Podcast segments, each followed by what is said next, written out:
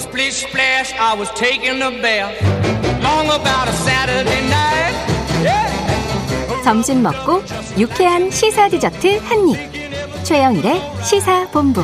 Well, I stepped out the tub and put my feet on the floor. 네, 시사본부 매일 이 시간 청취자분들에게 드리는 깜짝 간식 선물이 있습니다. 자, 이 코너 들으시면서 문자로 의견 보내주시는 청취자분들에게 저희가 깜짝 간식을 쏘고 있죠. 짧은 문자 50원, 긴 문자 100원이 드는 샵 9730으로 의견 많이 많이 보내주시기 바라고요. 오늘은 어, 추워진 날씨에 뜨끈하게 드실 수 있는 곰탕 라면입니다. 곰탕 라면. 영양분이 좀 많이 있을까? 자, 기운 내시는데 도움이 되길 바라고요. 자, 전 세계 지구촌에서 벌어지는 생생한 국제 뉴스를 살펴보는 월요일의 마지막 코너입니다. 국제본부 문희정 국제시사평론가 자리하셨습니다. 어서 오세요. 안녕하세요. 네. 자, 추운데 고생하셨어요. 네. 자, 지난 주말에 말이죠. 미국 중부 지역은 초강력 토네이도가 강타를 해서 이게 사망자가 급증하고 있다. 이 놀라운 소식이 있는데 어떤 상황입니까? 네, 뭐 현재까지 확인된 사망자 수가 100명에 육박하고요. 뭐 건물 붕괴는 계속해서 이어지고 있으니까요. 네. 그 피해 상황은 늘어나고 있다고 보시면 되고 음. 현재 뭐 전기와 물이 끊기는 등 엄청난 피해를 기록 중에 있습니다. 네. 현지 시각으로 지난주 금요일 밤부터 이튿날 새벽까지 무려 36건의 토네이도가 어, 동시다발적으로 켄터키와 테네시, 미시시피, 아칸소 등 남부 4개 주와 일리노이, 미주리 등 중부 2개를 강타를 했는데 음. 최근 뉴스를 또 보니까 여기에 인디애나주하고 오하이오주까지 다 이 영향권 안에 포함이 됐다고 네. 합니다. 그래서 토탈 8개 주가 이 토네이도로부터 영향을 받았고요. 음. 어, 미국 국립기상청에 따르면 일부 지역에서는 이 토네이도의 풍속이 112km에 달했고 어, 이 잔해가 상공 2만 피트, 약 6,100m 100m까지 날아오른 6km 상공까지. 맞습니다. 예. 이야. 그렇게 네. 관측이 되기도 했습니다. 아, 일단 가장 심각한 타격을 입은 켄터키 주에는 비상 사태가 선포가 됐고요.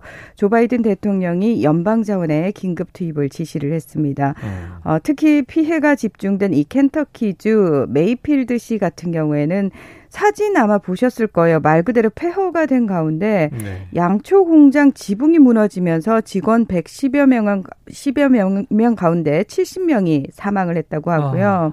미국 언론들이 지금 관련 보도를 계속해서 쏟아내고 있는데 다섯 개 주 이상을 한꺼번에 휩쓴 토네이도는 역사상 처음이라면서 규모와 위력이 역대 최악이다 이런 보도들을 내놓고 있습니다. 네, 이게 다섯 개 주 이상 중남부 여덟 개 주에 영향을 미쳤는데 동시에 36건의 그러니까 토네이도가 네. 휩쓸고 다녔다고 하니 정말 이 전쟁터 같은 쑥대밭의 사진들이 계속 보도로 올라오고 있습니다. 그러니까 우리는 흔히 여름철에 태풍이 지나가잖아요. 네. 초가을 정도까지 오고 그래서 토네이도도 그렇고 뭐 허리케인도 그렇고 음. 주로 여름철에 발생하는 거 아닌가 알고 있는데 지금 겨울이잖아요. 어, 맞습니다. 이례적인 상황 아니에요? 그렇습니다. 그러니까 말씀하신 것처럼 토네이도는 연평균 기온이 10도에서 20도 사이의 온난한 지역에 여름에 주로 발생하는 강력한 회오리 바람인데요. 미국에서도 주로 봄과 여름에 발생을 해 왔습니다. 음. 어, 워싱턴 포스트는 통상 12월에는 에너지 공급원인 따뜻한 공기가 없어서 네. 강력한 토네이도 발생이 드물지만 이 최근 중서부 지역 한랭 정선에 따뜻한 공기가 충돌하면서 거대 토네이도가 발생했다고 보도를 하고 있는데 어. 지금 12월인데 미국 남부 지역에는 21도에서 26도의 늦봄이나 초여름 날씨가 네. 이어지는 고온 현상이. 관측이 됩니다. 네네. 예. 그런데 또 토네이도가 지나가고 나니까 기온이 영하로 떨어졌대요. 아이고. 그래서 전문가들은 이 지구 온난화와 토네이도 간의 상관관계를 단언할 수 없다면서도 12월에 이상 고온 현상이 토네이도의 원인이 됐을 것이다 이런 분석을 내놓고 있습니다. 네, 지구 온난화와의 상관관계를 이제 단언할 수는 없지만 뭔가 좀 이상 고온 현상이 영향을 줬을 것이다. 그래서 지금 이제 조 바이든 대통령도 기후 변화에 주목해야 한다 하는 맞습니다. 얘기를 냈더라고요. 예. 자, 이번에는 그 베이징 올림픽 관련해서 또 이제 문재인 대통령 발언도 호주 방문 중에 나왔는데 이 베이징 올림픽에 대한 보이콧에 동참하는 나라들이 늘고 있더라고요.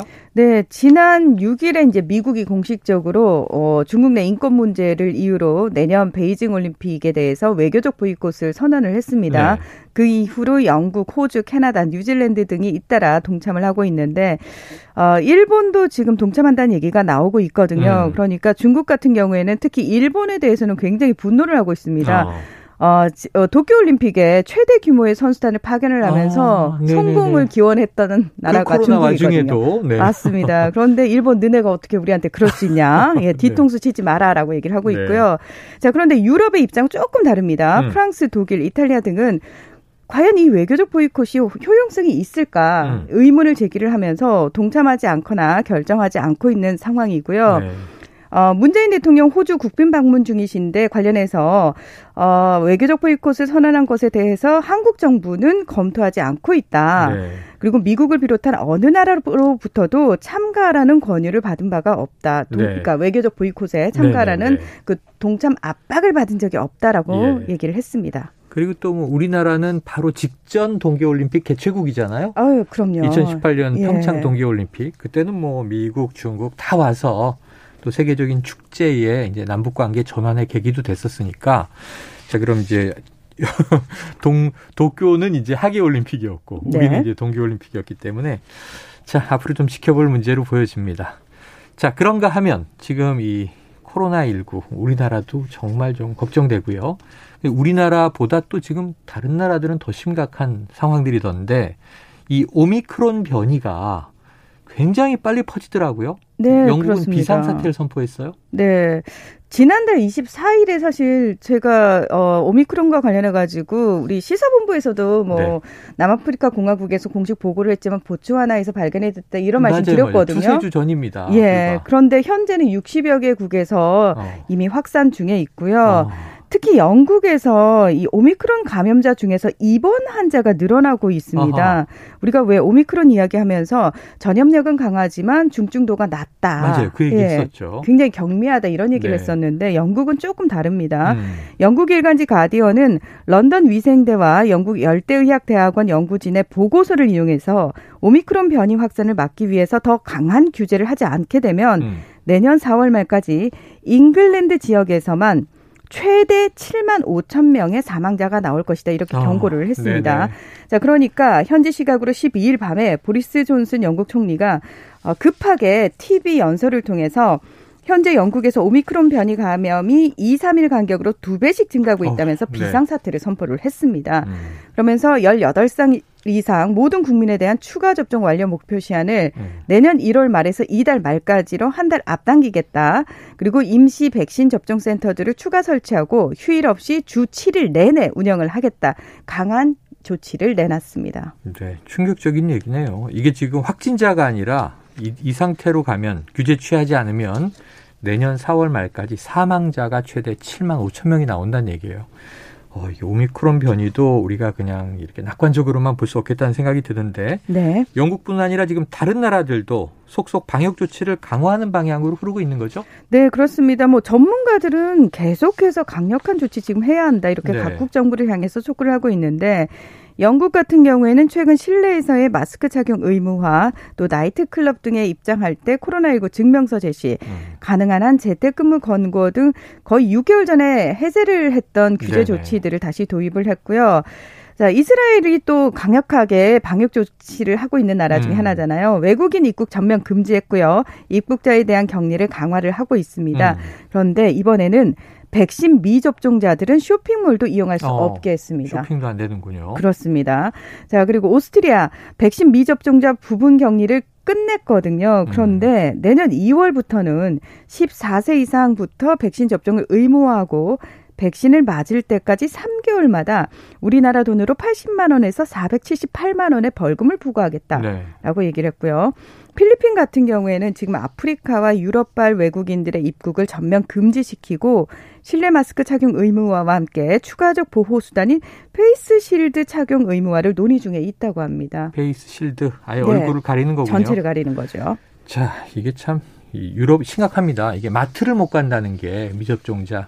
우리나라는, 아이고, 마트 못 가면 택배로 시키지 뭐, 하겠지만. 그렇, 죠 지금 외국은 우리나라처럼 이렇게 택배 시스템이 발달해 있지 않아서 마트 못 가면 식료품이 떨어져요. 맞습니다. 심각한 상황인데. 자, 그런데 이제 지금 뭐 이 잉글랜드 프리미어 리그 축구 경기는 계속 하잖아요. 네. 축구장에서 코로나19 확진자가 속출하고 이 선수가 경기 중에 쓰러지는 일도 있었다고요? 축구 좋아하시는 분들은 네. 보시면서 제일 충격적인 게 관중들이 그 수만 명이 따닥따닥 붙어 앉으면서 마스크를 안 끼고 있어요. 섬찟섬찟해요. 보면서도. 네. 예.